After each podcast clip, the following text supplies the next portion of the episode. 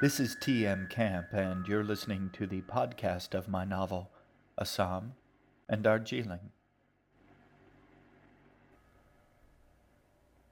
Book three, Purgatory.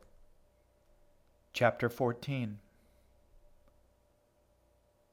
The word cold, G decided, didn't quite do justice to the bone-numbing chill that seeped into every inch of her being. It was a dry cold, harsh and insistent and determined. It would not be overcome, it could not be shut out, and it was impossible to ignore. There was no place anywhere, inside or out, where she felt warm. The ground sloped under their feet, hard and slippery and unforgiving. They made their way down as best they could, shoes skidding and slipping. After a while, the slope flattened out again. A chill mist clung to the ground, bits of reeds and plants sticking up here and there. "It's frozen," Assam said. "What?" Edgar didn't turn around. "It's frozen. It's a frozen pond." "It's a lake," Edgar said. "And yes, you're correct that it is in fact frozen. Good to see that you're learning to use those remarkable perceptive powers of yours." He kept walking. The children followed. G stumbled, tripping over a rock, frozen, half-submerged in the ice. She stood up and brushed off the seat of her pants. "Sorry," she said. "I tripped over a—" She trailed off, eyes wide. It wasn't a rock. It was a body, a corpse almost completely submerged into the frozen surface of the lake, head and shoulders poking up through the ice. The skin was windburned, lacerated with frost and hanging off in shreds. The scalp had been scoured down to stubble by the chill wind. The face was blackened, the eyelids iced over, and the teeth bared in an, an eternal grimace. Then the eyes opened. "What is it?" Assam rushed to her side. "What's wrong?" G didn't answer. She was too busy screaming, nothing but sheer, horrified madness blasting out of her. She scrambled away from the head, watching the pale eyes follow her as she slipped and skidded across the ice. Assam knelt next to her and said her name, trying to break through. "What is it?" She gestured to the dark shape poking up in front of them. Assam looked, locking his gaze with those staring eyes. A silent misery drifted sluggishly across the front of his mind, sinking deeper inside. Taking a deep breath as he could, Assam pushed it back out again with all of his might. G's screams had turned to long, gasping breaths. He held on to her and stood up slowly, lifting her up along with him. "Oh my God!" she choked. All around them in the mist, dark shapes stuck up through the ice. They weren't bodies, Assam realized. They were people, trapped in the ice. They were everywhere as far as the eye could see, frozen into the surface of the lake. Some were more exposed than the one G had tripped over, their waists and legs encased below the surface while they clawed at the ice above. Nearby, another had managed to work a hand free, raw fingers clutched, waving at Assam like the fronds of a dark anemone. There, one full arm extended towards them, grasping sluggishly at the chill air. Others had settled deeper, only their eyes and the top of their heads visible above the pale surface. And some were moaning, some screaming, crying out in languages Assam had never heard before. G had awakened them with her screams.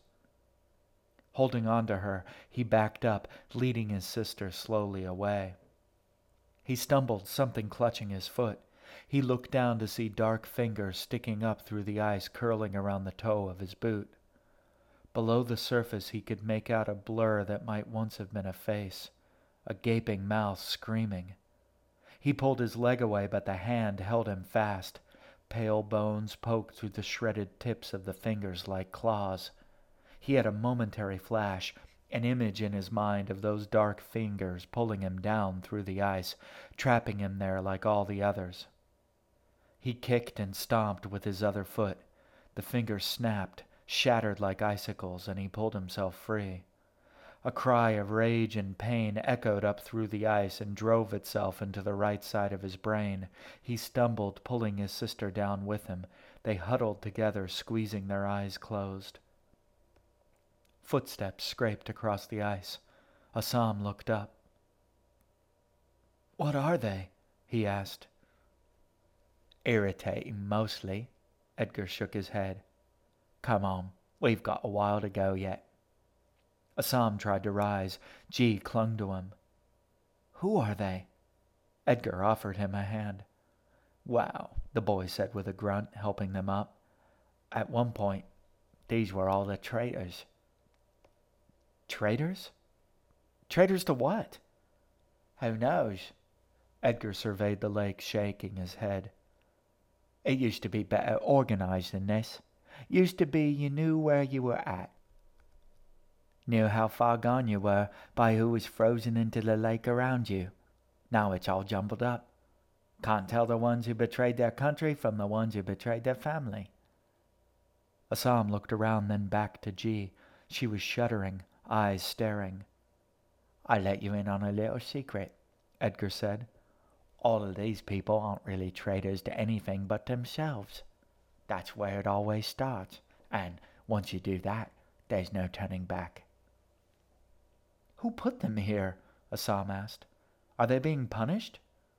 "Only by themselves. See him?" Edgar pointed to a figure nearby, a body submerged in ice up to the chest, only the head and one arm exposed. "The only one punishing him is him." He pointed to another. "Same with her." And another. "And them." He gestured to the dark shapes littering the ice all around them. "Same for all of them." Why? Why would they do this to themselves? The grin opened across Edgar's face like a rotting wooden gate. "Because that's what they expected. It's what they think they deserve. Trust me, they would have been disappointed if there hadn't been a little bit of spanking waiting for them when they got here." "Spanking?" Assam stared at the boy in horror. "This is nothing," Edgar told him. "Just be glad we don't have to go through Malbolge or Dis." He shook his head. "The people there really have some issues." "Can we go now?" G kept her face against her brother's jacket, muffling her voice. "You bet. Now, I gotta tell you," Edgar said as he led them off, "this goes on for quite a while, so you may want to keep your eyes closed." "For how long?" G asked. Edgar swept his gaze across the frozen waste around them. He looked at Assam with a shrug. "Not too much, father. We'll tell you when it's safe to look." They threaded their way through the dark forms, keeping their distance as best they could. There were hundreds of them. Thousands. Probably more than that, Assam thought to himself. He wondered how big the lake was, how deep it went. "These are all traitors?" "More or less," Edgar replied. "It's hard to tell these days. Everything went sketchy for a while after they went over to computers. They never really got all the bugs sorted out. But this is where you end up when you've got more guilt than grace to share with yourself at the end of the day." He stepped over two figures intertwined in together in the ice. They could have been lovers.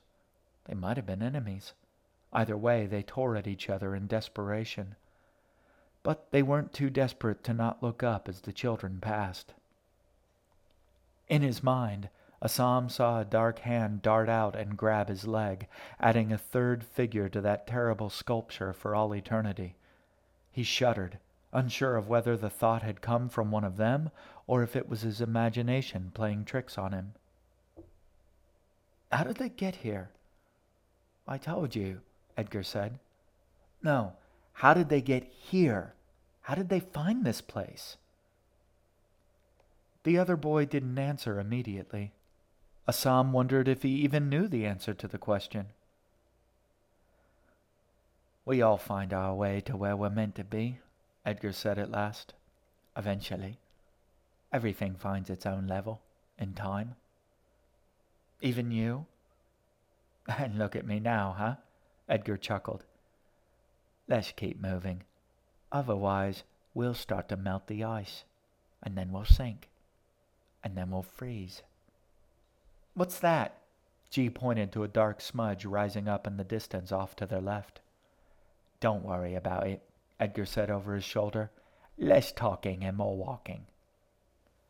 Assam could see that there was definitely something out there. It was far off, but he could tell that it was huge, towering over the ice. It might be a building of some sort. He thought for a moment, watching how the dark shape shifted and changed in the distance. It reminded him of something. Is that a... He stopped, watching it move. Is that a windmill?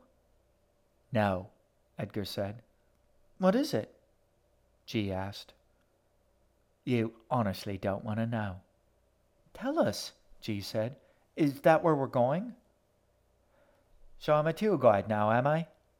Edgar sighed and turned around. You don't need to worry about every little local point of interest on your trip. You're not tourists. This isn't a holiday. He turned and looked at the two of them standing there, watching the distant shape spin and move in the mist. Something pulled at his foot. Edgar looked down to see a dark face chewing at his ankle. He kicked at the splintered teeth absent-mindedly and then threw up his hands. Fine, he said.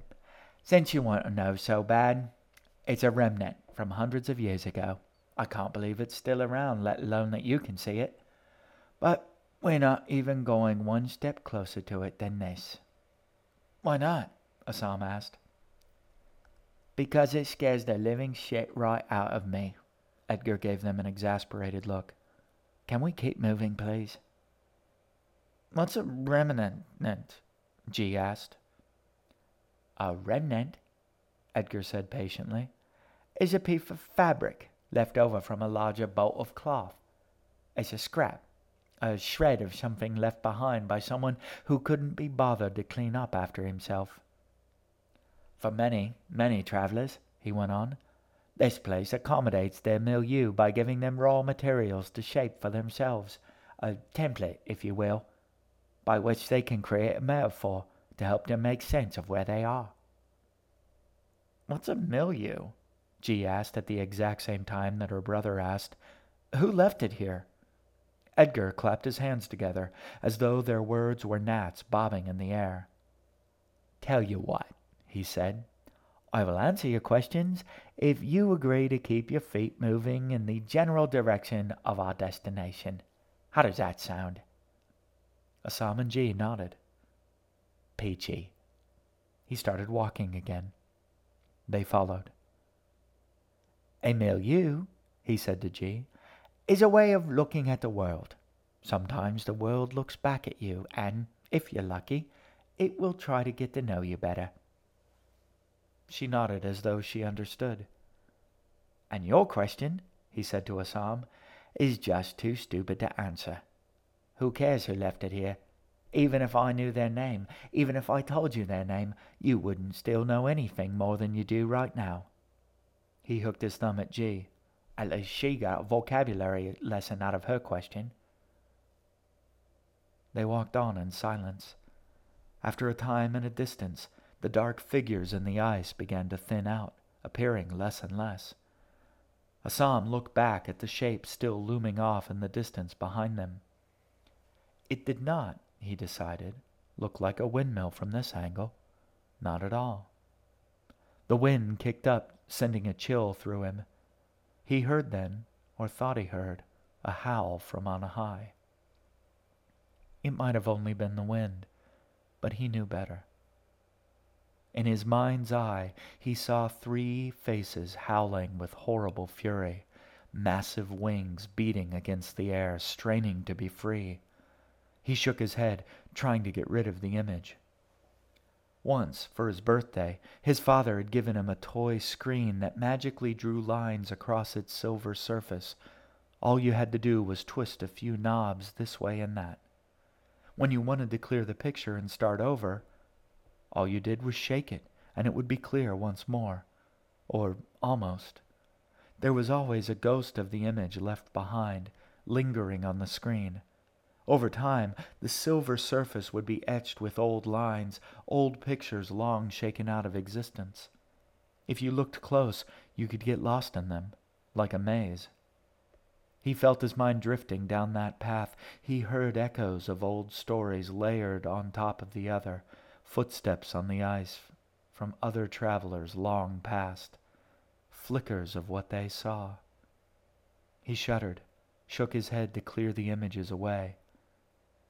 When he'd cleared his mind enough, he saw that he was a little bit behind the others.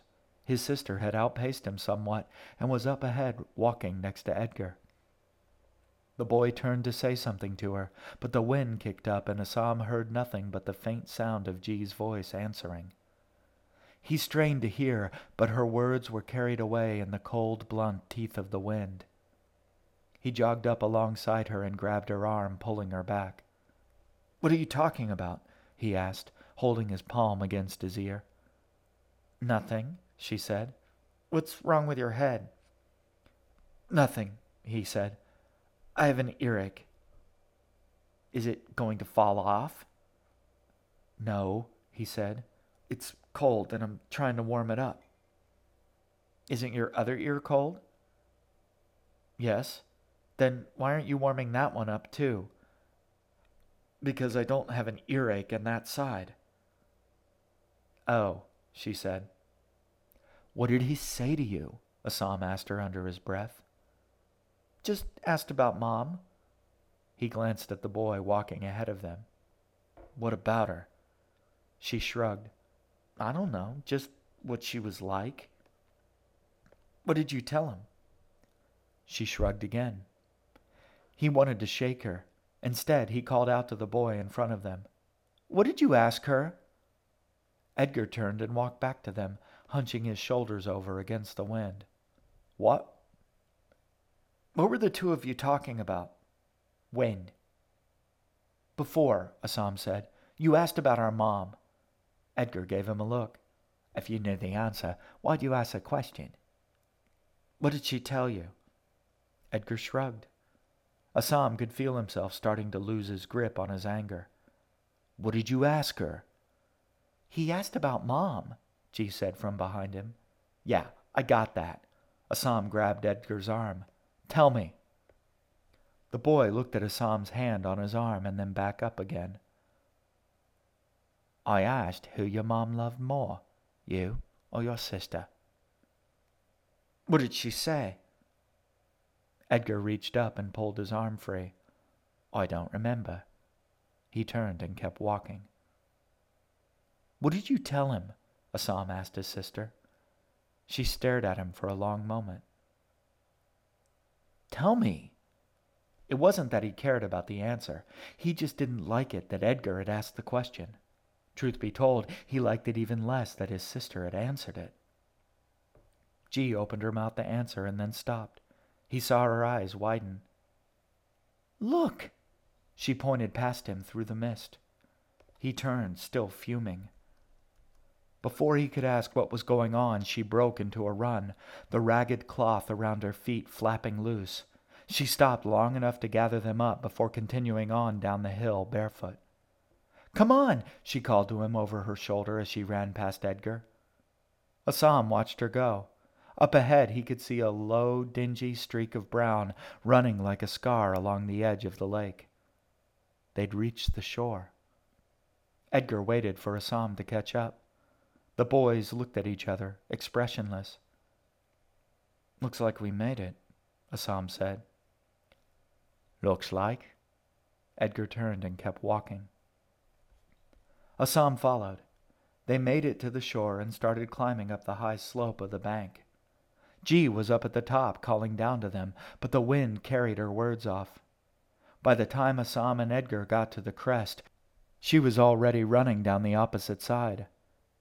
At the top, Assam could see what she was running towards and, on one level, he was starting to understand what was going on, maybe for the first time. "You're not really coming further with us, are you?" He didn't look at Edgar. He didn't need to. "I don't think so," the boy answered. Assam waited for a moment. Anything you want to tell me? Not really, Edgar said. You'll both be safe in there. I know what you're doing, Assam told the boy. I know you're lying to us. Edgar tensed, wary. But I don't know why. We haven't done anything to you. Edgar said nothing. Down below, G called to them. I'm not lying to you. Maybe not, Assam replied. But you're not telling the truth either, are you, Edgar? The boy didn't answer. What's waiting for us in there? Assam studied the boy for a moment. Edgar didn't answer. Who is he? Edgar only shrugged. What do you want? Assam asked him. Why did you do this? The boy looked away down the hill to where G waited impatiently. We could have been friends, Assam said. No, Edgar replied. We couldn't have. What did I ever do to you? Edgar smiled, his teeth like old tombstones, overgrown and forgotten. He looked suddenly, immeasurably old. Assam waited.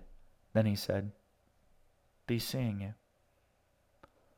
I've kept my end of the bargain, Edgar reminded him. Assam turned away. His sister was calling again. Sure thing. I'll catch up with you later to collect. Take your time. I kept my end, Edgar insisted. Did you? Assam did not turn around. Down below, G was wrap- rewrapping her feet. It's about time. Sorry. She looked back up at Edgar. Isn't he coming? Nope. Assam didn't look back. Good. She wrinkled her nose. He smelled bad. She shouted up to the other boy. You smell bad. Gee, Assam said. She shushed him and pointed to the low gate in front of them. Do you see it? He nodded. Is this really what I think it is? He nodded again. I guess so. That's what I thought, she said. I th- thought it was, but I wanted to be sure. Sure of what?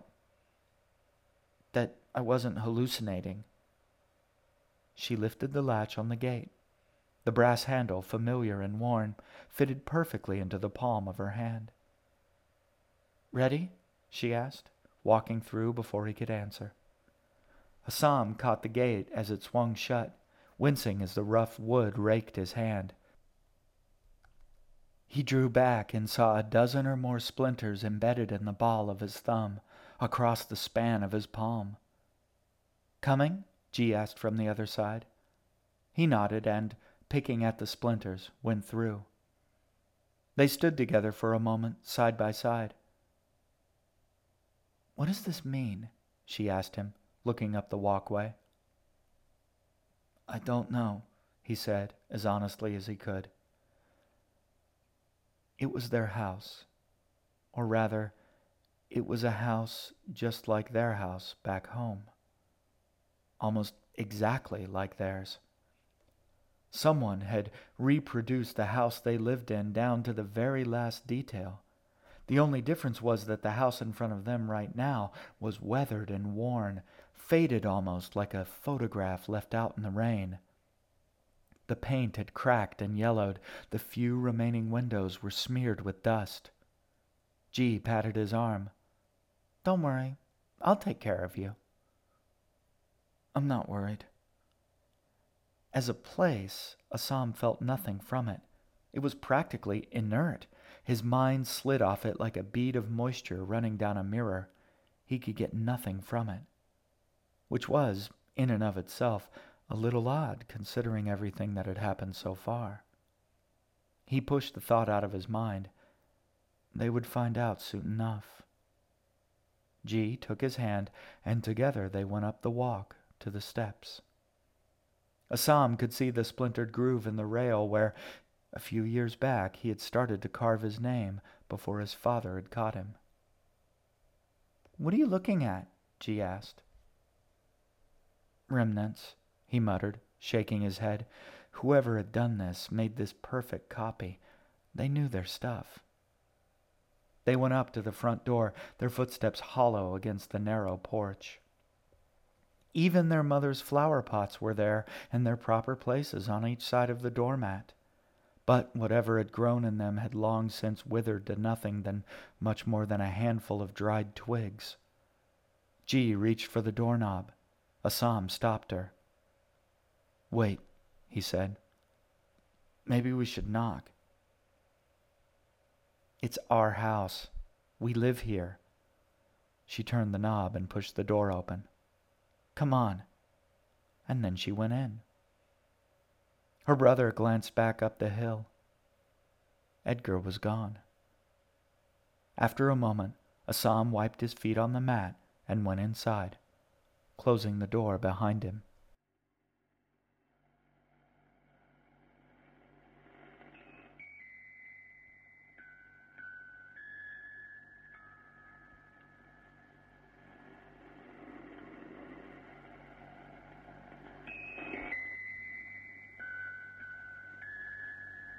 You've been listening to Assam and Darjeeling, written and read by the author, T M Camp. A new chapter from the book is available each week, free to download at the iTunes Store. To find out more about Assam and Darjeeling, to read my weblog, or to send me your questions and feedback, visit my website at t m camp dot com. I hope to hear from you. Thanks for listening. I'll talk to you soon.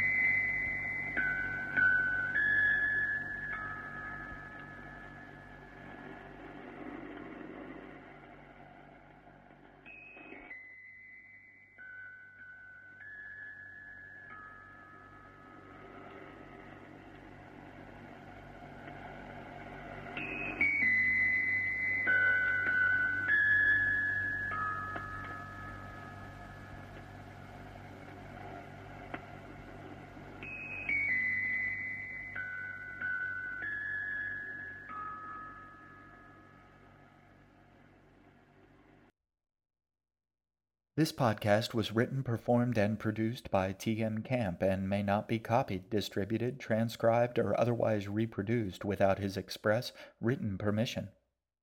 Even listening to the damn thing is probably illegal these days. In fact, you should stop right now, just in case the feds are closing in on you. I'd wipe your hard drive too, just to be safe.